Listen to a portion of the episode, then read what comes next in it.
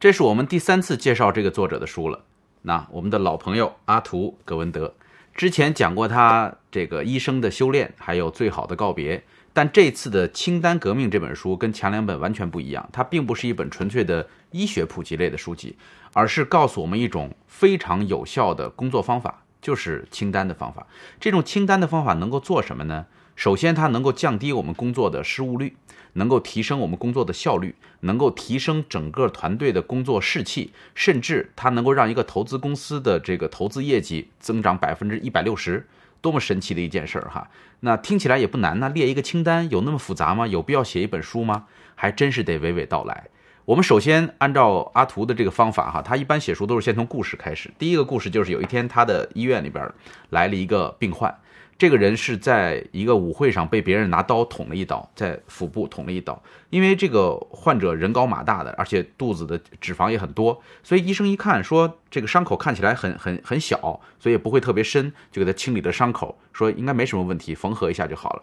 结果正在处理的过程当中，那个患者突然之间开始抽搐，然后就整个的昏厥了过去。哎。他们就赶紧查到底怎么回事然后做这个这种 X 光的检查，发现哇，患者的体内竟然都是血，出现了大出血。说这么小的一个伤口怎么会出现大出血呢？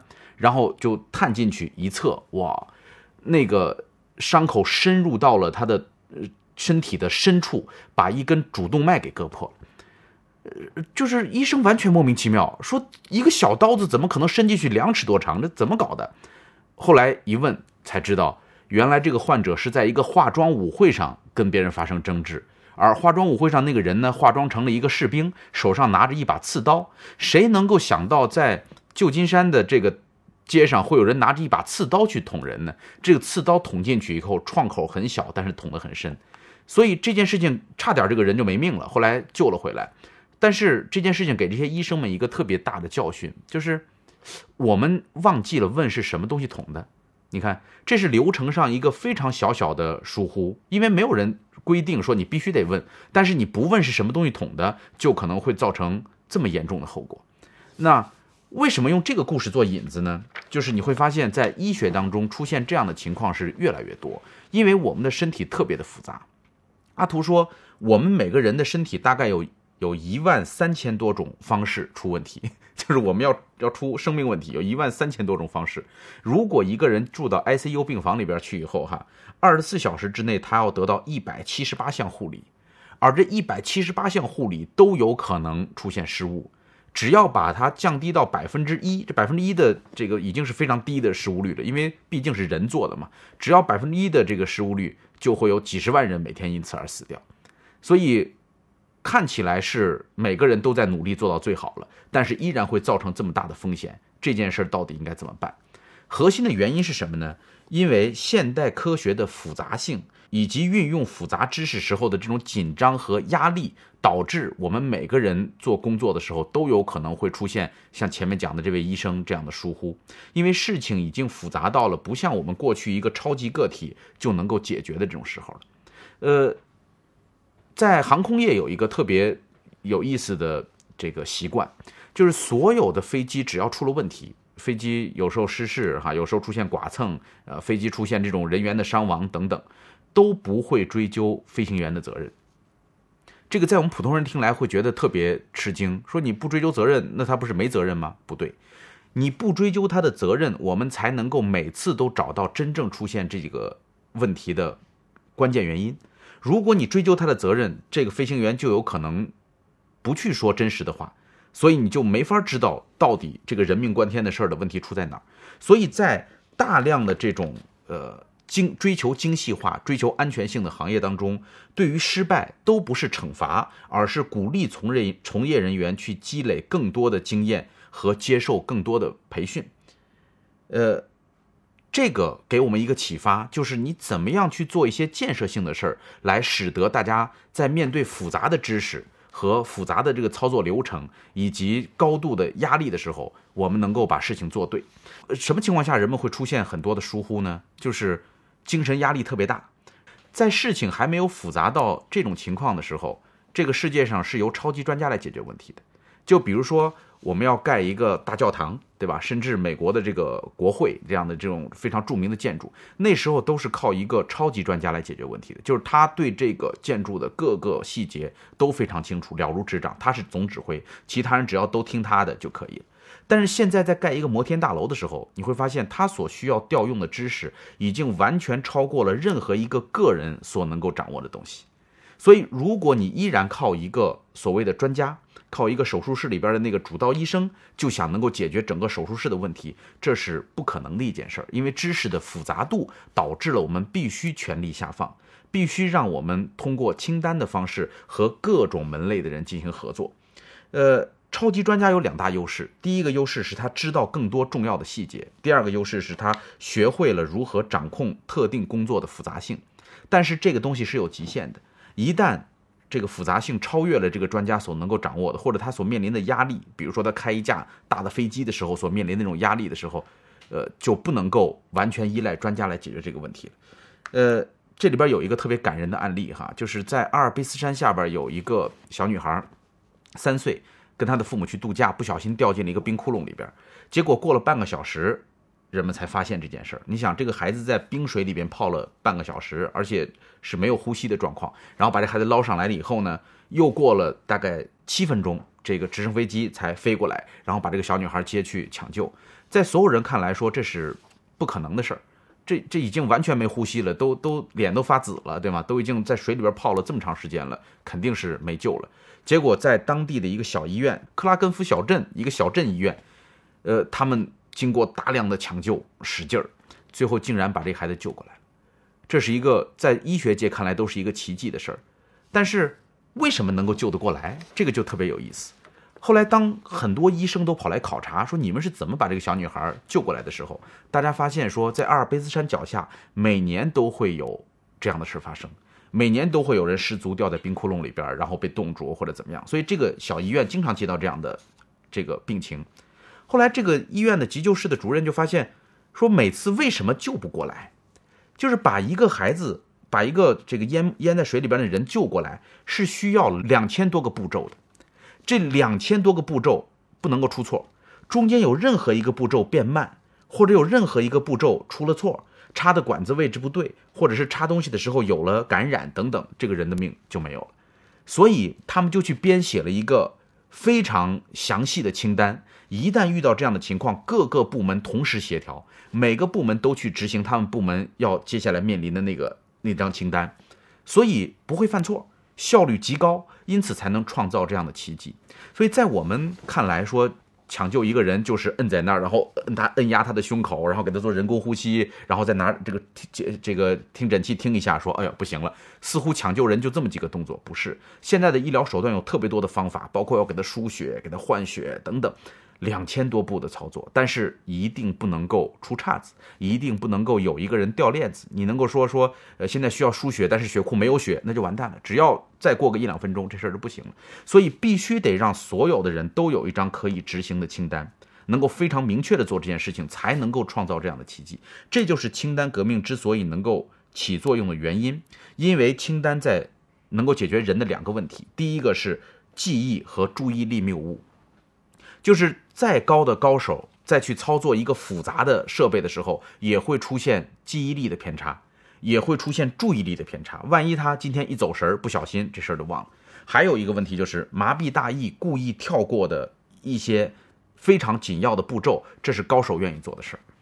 就是呃，就包就好像我们做这个节目，做这个节目每次都会遇到说，哎，这个地方东西又掉啦，哎，那个地方又出现了什么变故啦？为什么呢？因为我们都觉得已经很熟悉了，这事儿似乎不需要拿清单来确定，我们就只需要按照经验来做就好了。所以，为什么有很多专业人士排斥清单？哈，也是这个原因，就是用清单显得毛手毛脚，用清单显得像个新人一样，就是好像没干过这事儿一样，竟然拿这个单子这样对。但是我告诉你，真正的高手是有一张清单的。最典型的例子就是飞行员，所有的飞行员已经飞过无数次了，但是你一定要用清单来操作这个飞机，才能够保证这个飞机的安全。这里边有一个非常痛心的案例，在一九三五年十月三十号这一天，波音公司有一台二九九型轰炸机拿去这个做实验，请了当时最好的试飞员，因为这个飞机是马上用来二战的，因为在一九三五年嘛，要参加战斗的，所以这个飞行员呢就驾驶这个飞机上了天。刚上到天上没多久，大家就看到这个飞机像喝醉了酒一样，一头栽下来就坠毁了，然后这飞行员也死掉了，是非常著名的飞行员。而这个二九九飞机呢，当时就被人批评说，波音公司设计这个飞机太过复杂，这个飞机里边的操作步骤，因为它追求先进性嘛，所以它加了很多的这个设计，很多新的工艺，导致飞行员根本没法学会这么多的操作步骤，因此坠毁的。波音公司差点因此而破产。然后接下来怎么做呢？所有的人跑来。了解了这整个一套结果以后，发现问题出在哪儿？因为波音公司在设计这套东西的时候，加入了一个新功能，叫做这个升降舵和方向舵的自动锁定。这个是有助于飞行的，但是在飞之前，你需要有一个步骤去解锁这个方向舵和升降舵。但是这个飞行员，因为他真的。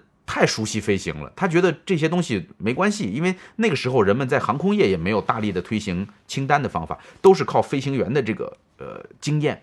呃，大家记得看《壮志凌云》那样的电影，对吧？就是这一个人操作这飞机就够了。但是因为飞机变得越来越智能，越来越多的功能，这一个人根本照顾不到面前那么多的键盘，所以他忘记了解锁那个升降舵和方向舵。这个飞机一飞上去，直接一头就栽下去了。那么这事儿怎么解决呢？有人说改进飞机，哇，改进飞机这事儿，那那个投入的成本会巨大，对吗？还有一种说法说，那我就这个加强培训。大家说不用加强培训了，为什么？因为摔死的那个飞行员已经是最厉害的飞行员了，就他所接受的培训是最好的。所以当时一群专家在一起就研制了一张清单，操作二九九飞机需要的一张标准的清单。你上到飞机上以后，每一步都要做，做完打勾，做完打勾，做完打勾。就这么一个举措，最后的结果是什么呢？你会发现这个二九九飞机在整个的战争当中发挥了特别大的作用。这个自从这一个看似愚蠢的飞行清单投入使用以来，二九九型轰炸机的无事故安全飞行里程达到了二百九十万公里。最终，美军总共订购了一万三千多架这个型号的飞机，并将其命名为 B 十七，这就是著名的 B 十七轰炸机。由于飞行员驯服了这头巨兽。盟军在二次世界大战中取得了决定性的空中优势，并利用其对纳粹德国实施了毁灭性的轰炸。所以这一张清单可以说帮我们扭转了整个的战局，挽救了世界的和平啊。呃，如果我们认为说就得要靠一个超级的个体，就得要靠这个人事无巨细的全都记得住的话，这件事情是做不到。所以清单的主要作用就是帮助你能够不需要耗费大量的精力去集中注意力，不需要耗费大量的精力。去保持最佳的状态，你也能够保证这个东西是可以操作的。OK，当然，阿图最熟悉的领域呢，并不仅仅是航空业，还包括医院。他说，在霍普金斯医院里边，大家就发现说，感染是一个非常严重的事儿，很多地方都会出现各种插管的感染等等。后来，霍普金斯医院就要求说，在插管之前有一个简单的步骤。这个步骤是怎么规定的呢？那我给大家念一张清单哈，让大家知道清单这个事儿并没有那么复杂，就是简单的几步。呃，这个要求说，第一，用消毒皂洗手消毒。二用氯氯己定消毒液对病人的皮肤进行消毒。三给病人的整个身体盖上无菌手术单。四戴上医用帽、医用口罩、无菌手套，并穿上手术服。五待导管插入后，在插入点贴上消毒纱布。就五步，看起来很简单。每一个人一定要在给这个患者准备做手术之前，就是在给这个患者做静脉置管之前，一定要把这五步做完。呃，这个受到了很多医生的排斥，就是大量的医生说：“你当我们是傻的吗？这五步我们还记不到吗？我们是专业人士。”哎，但是医院不行，医院说强行的，必须这五步也一个人念，一个人做，做完以后打勾，保证他能够做到。就这么一个步骤，做完之后的效果是什么呢？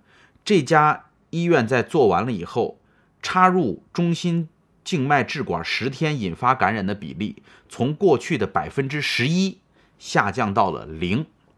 十五个月以后，在此期间只发生了两起置管的感染。统计显示，在约翰霍普金斯医院清单的实施，一共防止了四十三起感染和八起死亡事故，并且为医院节省了两百万美元的成本。这就是一张小小的清单所起到的作用，就是因为我们觉得自己没问题，但是事实上你会出问题，你的问题就经常会出在一不小心或者跳过了一个步骤，没有给患者盖一张单子，或者没有在那个地方贴一个棉签儿，就有可能会导致患者的感染。所以这就是阿图极力的强调清单革命的一个非常重要的原因。那从原理上讲呢，他说团队犯错的几率要比个人小得多。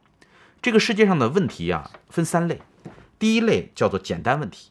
简单问题是什么呢？就是你简单学一学，你你查查着一个手册做一做就能够做得到的。比如说烤蛋糕这样的事儿，对吧？我们每个人学一学都能够烤得了。第二种问题叫复杂问题，复杂问题，比如说你要把火箭从地面上发射到这个月球上，这就算是一个复杂问题。这个没有团队你是很难做得到的。还有一种问题叫做极端复杂问题，大家想想，还有比把这个火箭送上天还复杂的问题吗？有。阿图举例子说。抚养子女就是，抚养子女比把火箭送上这个月球还更加的复杂，这叫做极端复杂问题。在所有这些问题当中，当一个问题变成了极端复杂问题的时候，你就会发现个人的力量已经变得相当的渺小了。比如说建造摩天大楼，哈，呃，摩天大楼其实是一个非常大风险的事儿，因为你知道它要经历地震，要扛着这个大风，对吧？只要当中有任何一个环节的疏忽，就比如说有一个地方这个焊接的不够不够牢，有一个工程师在算这个结构的时候算错了一位数字，或者等等，就一定这个楼会出问题。但是你知道吗？在整个美国的所有建筑业当中，出现重大问题的这个比率只有多高呢？是百分之零点零零二，就是严重事故率能够控制在百分之零点零零二。而且我们在生活中也很少听到说哪个摩天大楼突然倒了，对吗？除了九幺幺那种极端事件之外，你很少听说说有一个正在盖的这个这个大楼突然之间垮塌倒掉了等等，非常少。那他们是怎么做到的呢？没有一个人懂得所有的行业，那里边牵扯到呃水，牵扯到电，牵牵扯到这个什么呃混凝土、钢筋、水泥，对吧？框架，然后通风等等各种各样的这种知识。他们是怎么做到的？这个阿图专门去了美国最大的这种就是建筑公司，然后去到工地去了解这件事情。他就发现，在所有的摩天大楼建筑的这个地方，早就没有建筑大师了，就是当年的这种个人化的大师已经完全退出了。在建筑工地里边，最管用的是一张大清单，这个大清单里边每一件事情都写了进度。每一个进度的下面都有它的子清单，这个子清单就代表着跟这个进度有关的各个工种你需要做的事情。然后最大的问题是会出现意外，就如果一切都按照这个节奏来走的话，那就没问题，对吧？但是出现了意外，打破了这个节奏怎么办呢？这时候就需要一个出现意外以后的沟通清单。比如说有一次，他们看到一个大楼地基下沉的很厉害。地基下沉在建筑当中经常会出现，然后就有很多水都已经渗进来了。这个状况让谁看到都会比较担忧哈。那出现这种状况以后，牵扯到的部门也特别多，怎么办呢？就把所有与此相关的部门的专业人士全部都找来一块儿沟通，然后一块儿开会，建立一张新的清单来解决这个问题。所以整个建筑行业就是靠这种用清单管理的方法，在不断的协同各种工种、各种来自不同公司、来自不同种族的人群，然后。一块协同的工作，所以最后这位呃这个建筑专家告诉他说，在整个建筑领域，过去的这五十年来，最大的进展就是对进程的跟踪和沟通过程的不断完善。就只有对这个东西的沟通和不断完善，才是使得这个行业发生了质的变化的一个根本。因为权力下放，所以接下来我们就学习。撰写一个清单的最基本原则，因为我相信你们已经被我说服了哈，都觉得写一张好的清单是很重要的。包括我们读书会做活动，我们需要有一张清单，对吧？我们读书会上线一个产品，我们需要有一个清单。我们我们这个做一个呃促销，我们需要有一个清单。有清单就能够减少大量重复性的错误，对吧？那么怎么做清单呢？第一个原则叫做权力下放。清单革命的这个革命的意义在哪儿哈？就是它把我们过去自上而下管理的这种思想。变成了一个自下而上的方式，就是你有了清单，你底下的人才知道我的权利到底边界在哪儿，我应该做些什么。这里边有一个非常重要的例子，就是卡特里娜飓风当时在美国席卷的时候，美国政府的表现真的糟透了。直到今天，我们还有很多人在网上比较中国的救灾和美国的救灾，我们觉得在中国幸福感还蛮高的哈，因为美国的政府的反应是相当慢，它一层一层的把消息传递上去，然后救灾物资迟迟的发放不到位。然后大街上都已经开始出现了打砸抢，因为美国人还有枪，所以就搞得非常的混乱。原因就是所有的信息都等着上边，上面没发话，我们底下就没办法。但是这里边表现最好的是沃尔玛，沃尔玛在出现了卡特里娜飓风以后，沃尔玛的这个呃首席执行官叫李斯科特，他就宣布，他说本公司将对风灾做出相应级别的响应。你看，发布记者发招待会就这一句话，这一句话只要一说，底下的人全都知道该干什么了。为什么呢？因为每一个人手里边都掌握了各自的清单。然后他在高层会议上说，在座的各位将要做出超出自己级别的决定，是不是权力下放，对吗？然后请务必根据所掌握的信息，及时做出最佳的选择。记住，最重要的就是做正确的事情。就是领导讲了这么空泛的一句话，最重要的是做正确的事情。他为什么有有底气说这么一个简单的指令呢？因为他们在事先已经把所有救灾的预案、所有救灾的清单，每一个分店。都知道，每一个分店的经理全都知道。于是，接下来沃尔玛的高层把工作重点放在了设定目标、监控进度以及保持和一线员工及政府机构的联络上。也就是说，在应对这一极端复杂的危机的时候，他们并没有发布具体的指令。公司还为员工开设二十四小时的呼叫中心。这个中心一开始只有八个接线员，但是由于话务量不断的攀升，就非常柔性的增加到了八十位。在整个救援过程当中，沃尔玛总共运送了两千四百九十八集装箱的救援物资，并且为灾民和指挥中心捐赠了价值达三百五十万美元的物资。所以在那以后，大量的美国人觉得是沃尔玛拯救了他们，而不是美国政府。原因就是一个有清单，一个没有清单；一个是自上而下的管理体系，一个是自下而上的权力下放的体系。所以，清单的意义在于权力下放。这里边还有一个我特别喜欢的案例啊，就是这个有个摇滚乐歌手叫大卫·李罗斯，这个人咱们也不知道他哈，但他是个摇滚乐歌手。他每次去开一个演唱会之前，他都会，呃，提出一个要求，要求什么呢？说我在演唱会的时候，我需要在我的那个化妆间里边看到一盒 M&M 巧克力豆，但是我要求整个巧克力豆里边不能够有一颗棕色的。你觉得奇怪不奇怪？就是。大家都觉得说太矫情了，说这明星肯定是个坏人，这明星就就欺负人呗。你你唱你的演唱会，你干嘛要要巧克力豆儿没有棕色的呢？然后还有很多人因为这件事抨击他，说这个人特别喜欢折磨别人哈。结果后来这个人在呃有一次接受采访的时候，别人就问他这个怪癖，说你为什么非得看到一个没有棕色的巧克力豆呢？他说因为我们的演出是特别宏大的演出，我们的演出呃设备道具要比别人。多得多，因为他们是摇滚乐，重重金属的那种摇滚乐，它需要特别多的特效道具，往往我们需要六卡车的这个道具才能够把一个台装起来。在装这个台的过程当中，只要有一个人不上心，有一颗螺丝没拧紧，或者有一个灯光有一个灯没吊好，我们就有生命危险。所以，只要有任何一个细节出现了问题，就会有生命危险。因此，我会做出这么一个特别奇怪的要求。我要看看这个团队是不是真的会按照我们的清单去执行。所以，如果我走到这个房间里边，看到 M&M 豆里边有很多棕色的，那这个团队肯定是没有好好干，这个团队肯定没有严格的按照我们的清单做事儿，否则的话，他就会跳过这一步。于是，我们就可以从如果发现这里边有有一颗棕色的，他不是不演出，而是从头到尾重新检查一遍整个舞台的布置。然后，阿图在看电视时候看到这一段就特别惊喜，说：“哇，他也是在用清单革命，就是他也是在用清单来管理自己的演唱会。所以，当你能够用清单，才能够实现权力的下放，这是一种管理思路的改变。所以，这是第一个原则哈。第二个就是一定要简单至上，清单的目的是为了简单，而不是更复杂。这个阿图因为是非常著名的外科医生，所以他被联合国请去，说能不能。”参加我们的一个专家小组，跟我们一块来降低全世界的手术并发症。然后阿图就加入到了这里边，哇，就听到大量的汇报，来自全世界各地关于手术并发症的汇报，简直多透了。就你看完这一段，你会觉得，做手术真的是一件风险非常大的事儿。呃，包括来自中国、来自非洲、来自这个欧欧美等等各种各样不同的地方。然后阿图就跟着联合国的官员到那个世卫组织，到他们的那个。仓库里边去看啊，他就问他们一句，他说：“哎，你们之前有没有做过关于减少这个手术并发症方面的研究和资料？”然后那工作人员就特别奇怪的眼神看着他，就好像看一个外星人一样，说你你你说啥呢？我们这行是干啥的？我们不就是干这个的吗？来，我让你看看。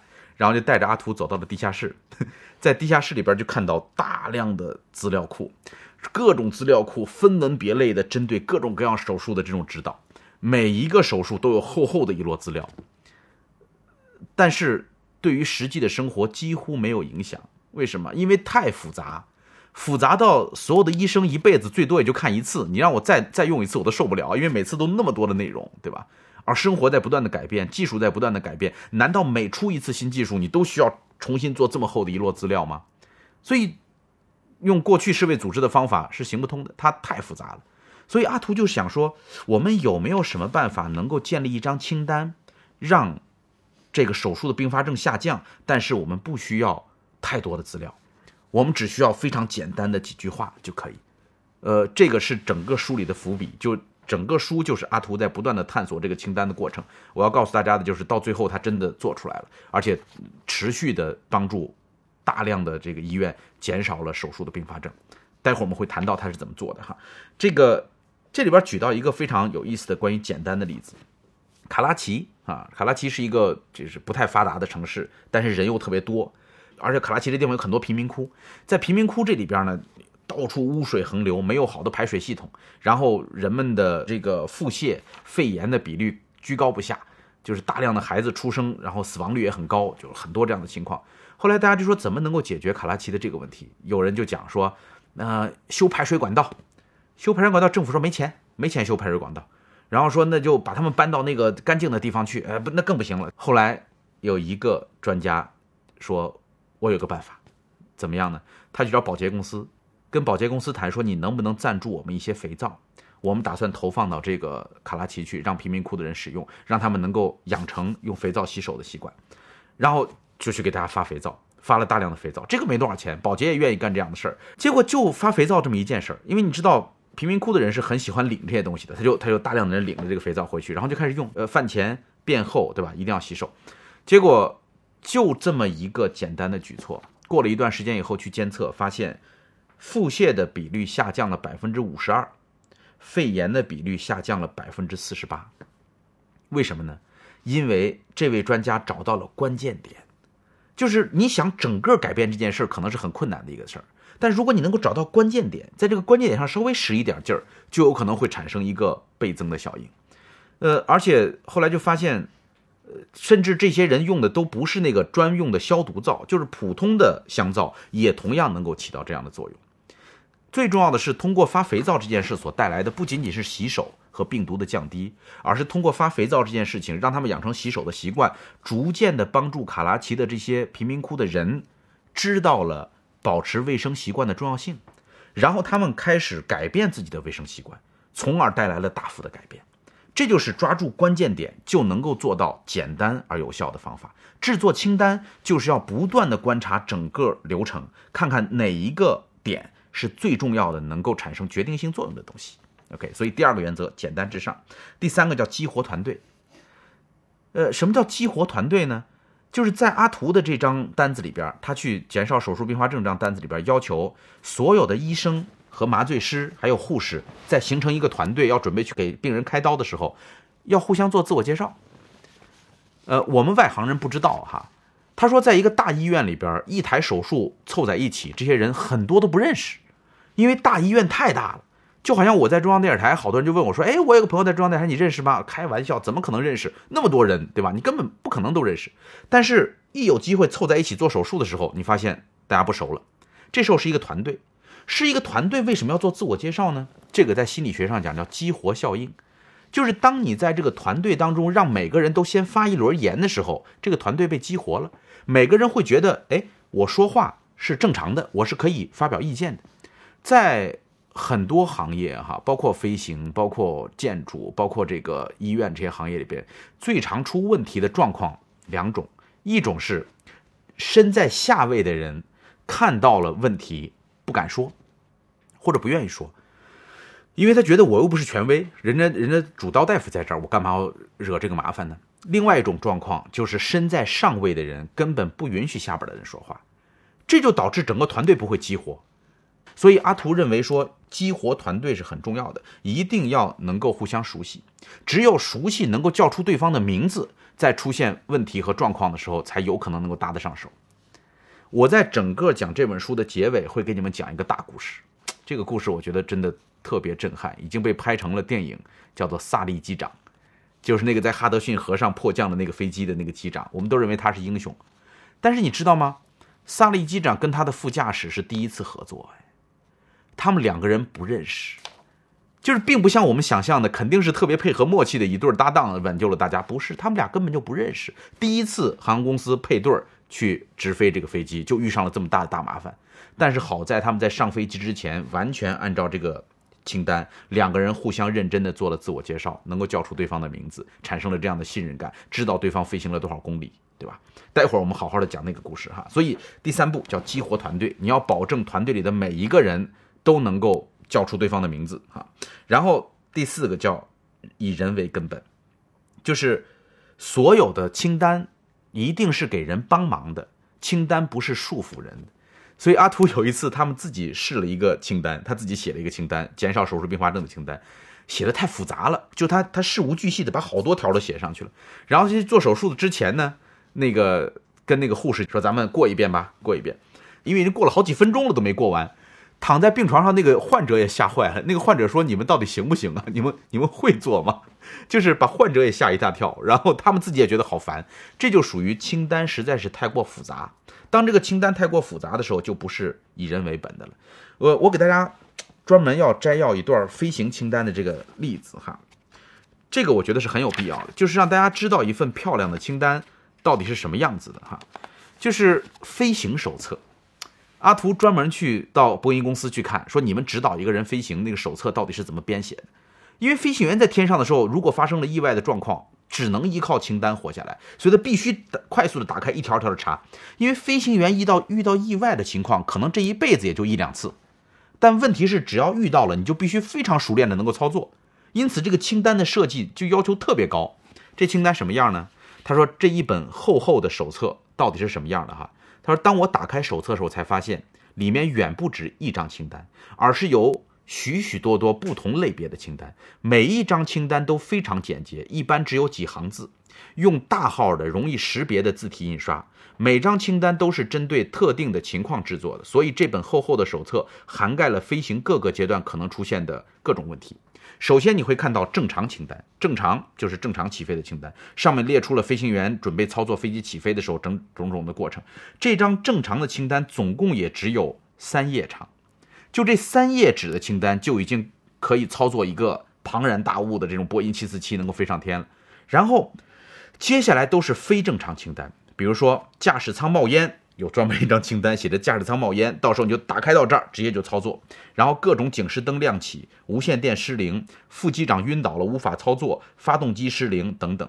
并且为应对每一种情况设计了正确的操作流程。手册涉及的很多紧急情况，飞行员可能一辈子都碰不到，但万一碰到的话，他们就只能够依赖清单来解决问题了。在二零零八年一月十七号的这一天，有一架航班，这个故事很传奇。传奇在哪儿呢？我先说第一个传奇的事儿，就是我有一个朋友就坐在这个航班上，呃，他是一个英国的画家。然后这个航班在飞到离希斯罗机场大概高度只有二百米的时候，二百米的时候，这个飞行员是要加油的，因为加油产生一个缓冲力，让这个飞机的速度降下来。结果他一一加油，我不知道是不是踩哈，我这动作是开汽车的动作。他一加油，发现没有油，油路堵塞了，那个油根本加不进去。所以你想，这个飞机没有减速，这个飞机就等于飞速的拍在了这个地面上。嗡的冲过去，根本没有减速的这个时间，太吓人了。我那个哥们儿坐在那个飞机上，就觉得这个飞机怎么跟平常不一样，然后就超高速的朝地面直接拍了过去。第二件事是，当时的英国首相布朗正在准备坐飞机来中国，然后从那个希斯罗机场开车过，那个飞机是擦着首相的车顶飞过去的。还好，这个飞机狠狠地拍在地面上了以后，没有起火爆炸，然后所有的人撤离了。我那个哥们儿就一瘸一拐从那个失事的飞机里边跑了出来，然后更有意思的是，他跑的时候，那些那些电视台的记者不就拍吗？拍到了他，他女儿当时在看电视，在电视上看他说：“哎，我爸，他爸在飞机上一瘸一拐的跑下来，特别吓人的一件事哈。这个事儿发生了以后，所有人在调查，说为什么好端端的这个油管会堵塞呢？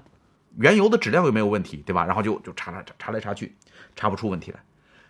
有一个专家发现，就是有一种可能性是造成这个油路堵塞的原因，就是航空燃油一般会含有少量的水汽，每四升燃油一般不超过两滴水。你看，这是很少的。当飞机穿越极地的时候，燃油里的这个少量的水。会形成小冰晶悬浮在这个燃油当中，人们从来都没有认为这是一个大问题，但是他们忽略这么一种可能，就是在进行长途敌机极地飞行的时候，燃油的流速很慢。你想，一条小河流速很慢，这时候有点小冰晶沉淀下来，慢慢的沉淀在那个油管里边，并且聚集在油箱的某一个地方，那些小冰晶哈冻在那儿。当飞机即将降落的时候，你需要踩油门，然后燃油的这个油量会突然加大。这时候可能会导致聚集起来的冰晶阻塞油路，就是你们家的水管子水开的小的时候能流下去，水一开大，里边的东西堵住了，然后油就过不去了。这一下这个飞机可就出麻麻烦了，而且在其后又发生了好几次类似的这种情况，都很吓人。后来这些专家就说：“那怎么办呢？”他们就编制了一条，也不知道准准准确与否，就想试一试。他们编制了一条是什么呢？说。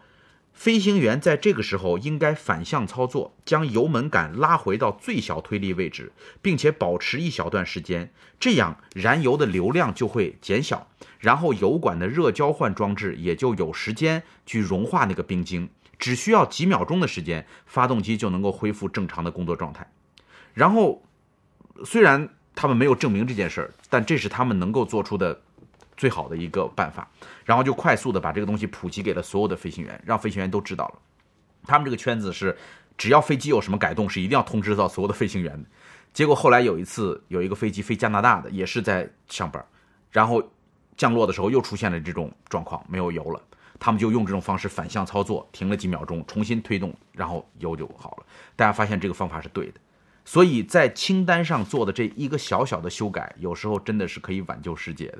是可以救人命的，OK。所以第四个就是我们应该能够做到以人为本，新知识应该系统的转变为简单实用的操作方法。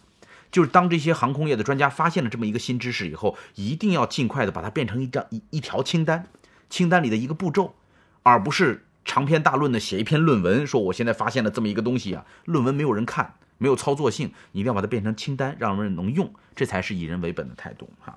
然后最后一个就是要做到持续的改善。呃，我们说到这个阿图的那张清单哈，就是他所做的这个手术啊，帮助手术提高安全的清单，然后经过多次的修订，然后不断的去探求，而且你还得知道非洲是怎么做的，中国是怎么做的等等哈，不同的地方是怎么做的。之后把这个清单投入使用以后。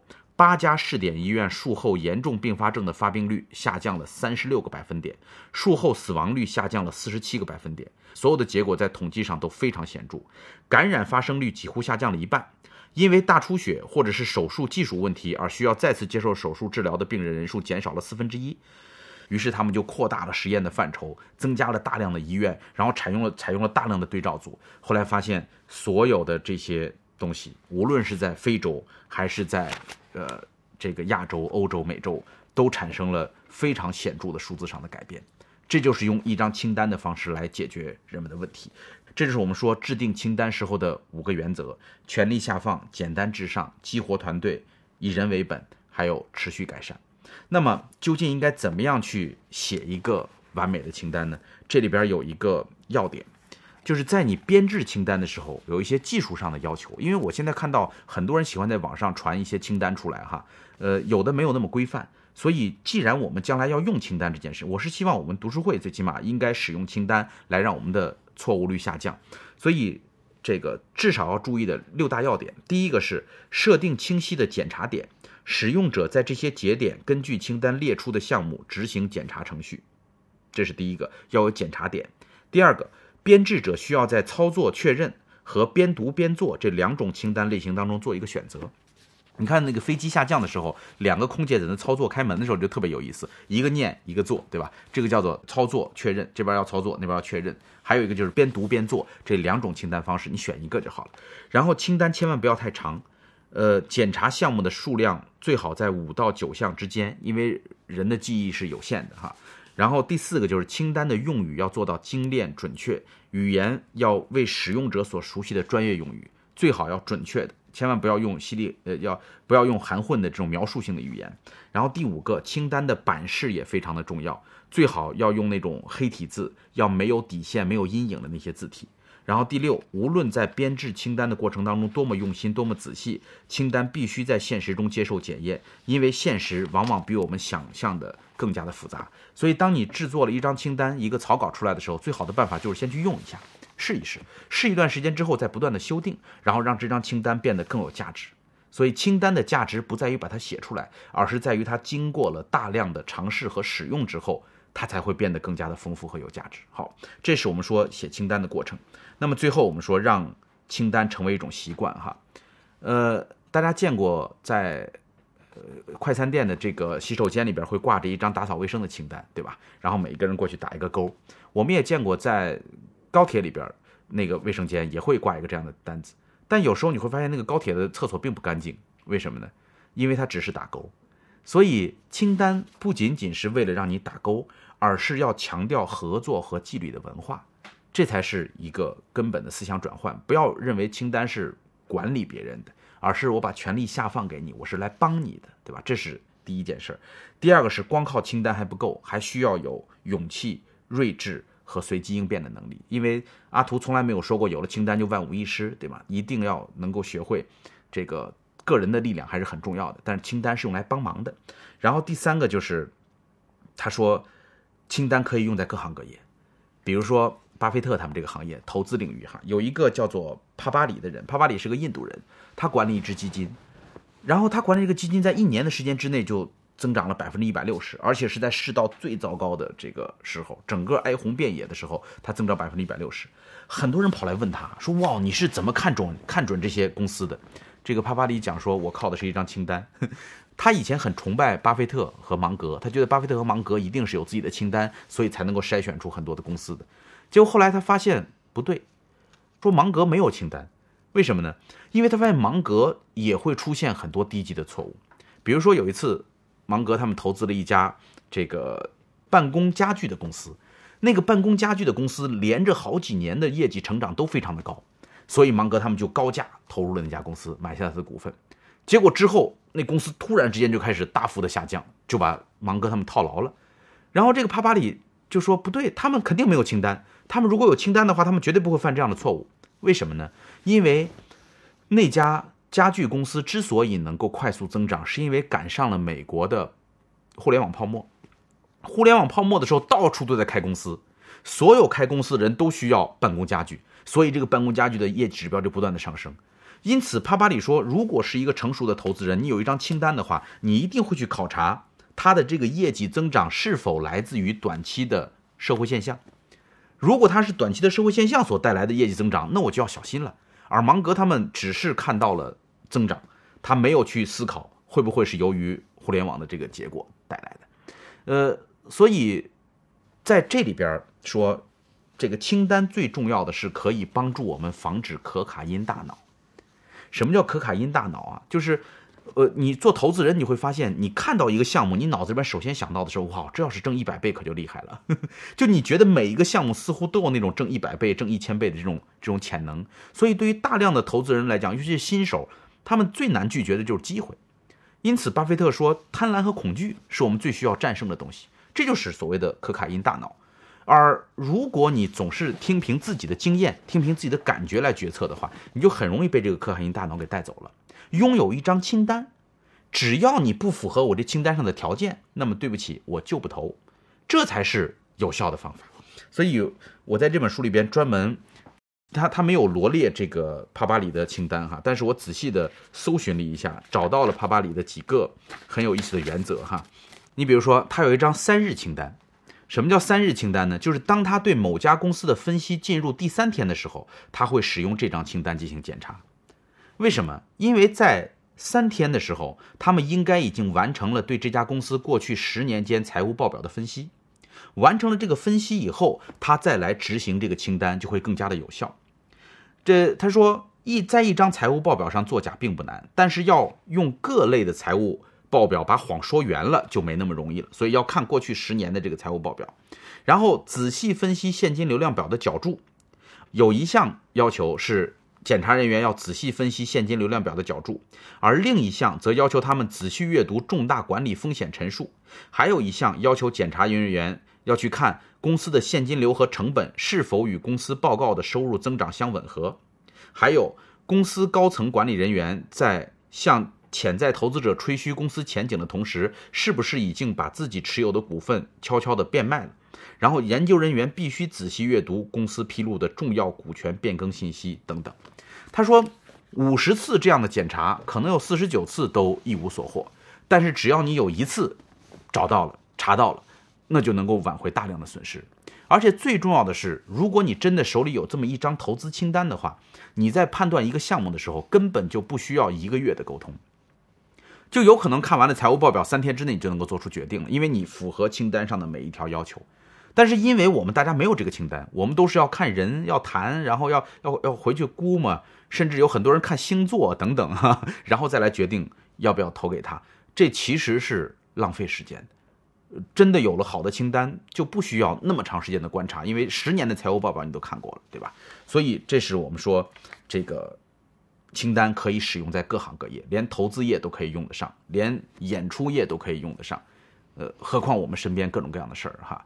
呃，为什么大量的人会排斥清单？再强调一下，就是它让你没有那种英雄感。因为清单反对的就是个人英雄主义。就是过去我们说一个医生不需要你的提醒，我自己全都知道，因为那时候医学知识没有那么复杂。但是现在一个医生几乎都不可能掌握所有的急救知识，因为急救的方法已经变得越来越多了。所以你必须得能够学会通过清单来跟他人合作。OK，好了，到最后我们来讲哈德逊河上的这个。团队，这个英雄团队就是一张靠清单凝结在一起的人。因为萨利机长跟他的副驾驶根本就不认识，两个人第一次一块飞行，互相介绍了一下就上上了天。上天的时候刚起飞两三分钟，糟糕了，一群叫加拿大鹅直接飞了过来。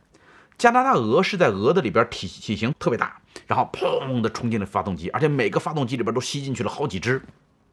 你知道那个发动机有一个功能哈，就是它会高温气化。就如果是一个小鸟飞进去，没了，这小鸟就立刻就没了，发动机可以接着转，呃，这个是它很厉害的地方。但是当这个加拿大鹅的体型太大，而且飞进去了很多只以后，它没法气化，因此就停机了。发动机为什么要停机呢？因为发动机如果不停机还在里边转的话，就有可能引起爆炸。我给大家好好讲讲这个故事哈，就是当这这群鹅撞到了这个两个发动机以后，两个发动机同时停机，它们的当时飞行高度只有一千多米。所以飞机是以高速的速度在往下下降的，所以它可能就只有几十秒钟的时间来判断应该怎么做。我们来看看萨利机长是怎么做的哈。当这一切发生以后，萨伦伯格做了一两个重要的决定。首先，他从副机长斯基尔斯那里接管了飞机的操控权；其次，他决定在哈德逊河上迫降。在当时的情况下，没有其他选择，因为萨伦伯格。呃，他发现飞机速度不够快，飞不回这个拉瓜迪亚机场，也飞不到空管人员建议的新泽西州的这个泰特伯勒机场。然后他用标准语讲：“我驾驶飞机。”然后斯基尔斯就是他的副驾驶，立刻就回应说：“你驾驶飞机。”这就是他们的操作流程规定的。一个人用专业的话讲，另外一个人回复。他们并没有争论接下来应该做什么，甚至都没有进行讨论。实际上，他们也不需要这么做，因为在。执行起飞前所有的准备程序当中，他们已经组成了团队，交流了紧急的情况的这个处置预案。如果他像我们这样慌神的什么说，咱们现在怎么办？在吵架，那就根本就直接掉下去了。然后这架飞机的滑翔时间只有三分半钟，就它有滑翔比、滑速比，它一边下降一边往前滑，只有三分半钟。在这么短的时间里边，斯基尔斯就是副驾驶，要完成重启发动机的所有程序。如果发动机重启失败，他还要为飞机进行水面迫降，再做那套流程，但仅仅是重启一台发动机的时间就很有可能超过三分半钟，他必须迅速的做出选择。更为不可思议的是什么呢？斯基尔斯并没有放弃水面迫降程序。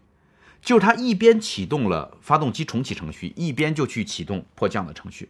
虽然他没有时间完成清单上所列出的所有步骤，但他至少让飞机成功的发出了遇难信号，并且尽全力让飞机的各种装置和操控面都符合水面迫降的要求。然后萨伦伯格问说：“进义是否放下？”然后斯基尔斯回答：“进义已经放下。”然后这个时候更厉害的是他们那个空姐们哈，希拉戴尔、唐纳登特还有多林威尔士，我我一定要把他们的名字念出来，我觉得对他们表示致敬哈。这些空姐在座舱内也在执行他们的迫降清单，然后要求所有的人要怎么做呀，怎么护着头啊，干什么？然后在所有空乘人员的共同努力下，所有的。这个乘客在三分钟之内全部撤离的飞机，没有比标准多用一秒钟的时间，没有比整个这个撤离的标准多用一秒钟的时间，这是机舱里的人所做的事情。然后在飞机降落了以后，哈德逊河上大量的游船就立刻向这个向这个飞机。这个划了过来救人呢，就赶紧把人救走。萨利机长最酷的是什么呢？就是当他发现这些人都下了飞机以后，他还回到机舱，从头到尾走了一遍，确定飞机上没有落下一个人，然后自己一个人走出了飞机。他出来以后，跟这个副驾驶斯基尔斯不约而同地说了同一句话，说情况看起来并没有我们想象的那么糟糕。呃，这里边哈。不仅仅是操作技术的问题，这里边非常重要的是整个航空业的训练所带来的这种流程化、体系化和对全体人员信任的清单式管理的这种思想在起作用，所以。全美航空幺五四九号航班的全体机组人员能够在千钧一发的时刻坚决执行重要的清单，并且保持沉着冷静。他们很清楚何时应该随机应变，何时应该遵守纪律。他们知道如何应对复杂而危险的情况，并为此进行了有效的团队合作，并预先做好了准备。怎么样？很刺激吧？就是当我们看萨利机长的时候，我们都会觉得说这个机长真了不起。但实际上，真正了不起的是他的团队，是整个的流程。是伟大的航空业在经过了这么多年之后，不断摸索出来的那些清晰有效的清单。所以在最后，呃，这个作者总结哈，因为阿图本身就是一个专业人士，他是一个专家医生哈。他说，所有的专业人士都应该具备职业精神。什么是职业精神？我也听到特别多的人讲职业精神哈。真正的职业精神，他认为四条很重要。第一个是无私。职业精神的第一条是无私，一个救火队员，一个飞行员，对吧？一个空姐，一个医生，这都是要做到无私。第二个叫训练有素，就是你真的跟普通人不一样，你是有整套流程的。第三个叫值得信赖，第四个遵守纪律。当你把这四条能够做到的时候，你就是一个非常专业的职业人士，你拥有了职业精神。在这个过程当中，我相信清单一定能够帮上你很多的忙。所以接下去，我我希望樊登读书会能够帮大家生产一些有效的关于知识的清单，同时总结出来我们工作流程的各种清单，帮助我们减少工作的失误，给客户带来更好的服务。我也希望大家把清单的思想带入到各行各业，让我们用这个方法来改变我们的工作状况，提高我们的效率，减少我们的失误，好吗？希望大家喜欢《清单革命》这本书。我们下周再见。有无数个人跟我要求过让我讲这本书，那么我顶不住，下周一定要讲这本非常经典的书了，叫做《创新者的窘境》。尽管有很多人都看过，或者很多人都听过这本书中的观点，但是仔细的梳理一下这本书里边告诉我们为什么大企业在技术变革的时候总会失败的原因，还是会很有收获。我们下周见。如果您觉得刚刚这本书给您带来了启发和收获，希望您能够传递给您的朋友。有两种办法，一种是直接点分享，把这个内容分享到朋友圈里边，他们就可以试听其中的内容。还有一个办法更彻底，就是只要点开 APP 左上角的小方块，那里边就会有一个带着您名字的二维码，把那个二维码分享到朋友圈以后，您的朋友不用花钱就可以获得七天免费试听，给他们一个学习和成长的机会。同时，您也能够得到七天免费会期的延长。按照这个逻辑下去，您就永远不用再续费了。这是一个三赢的设计。我们的确需要您的帮助，带动更多的人一起阅读，一起通过读书来改变自己的人生，改变我们这个社会。谢谢大家。得到专栏每天早八点更新，喜马拉雅每天同步官方最新。入群联系 QQ 幺六三四九四二五零八，免费体验。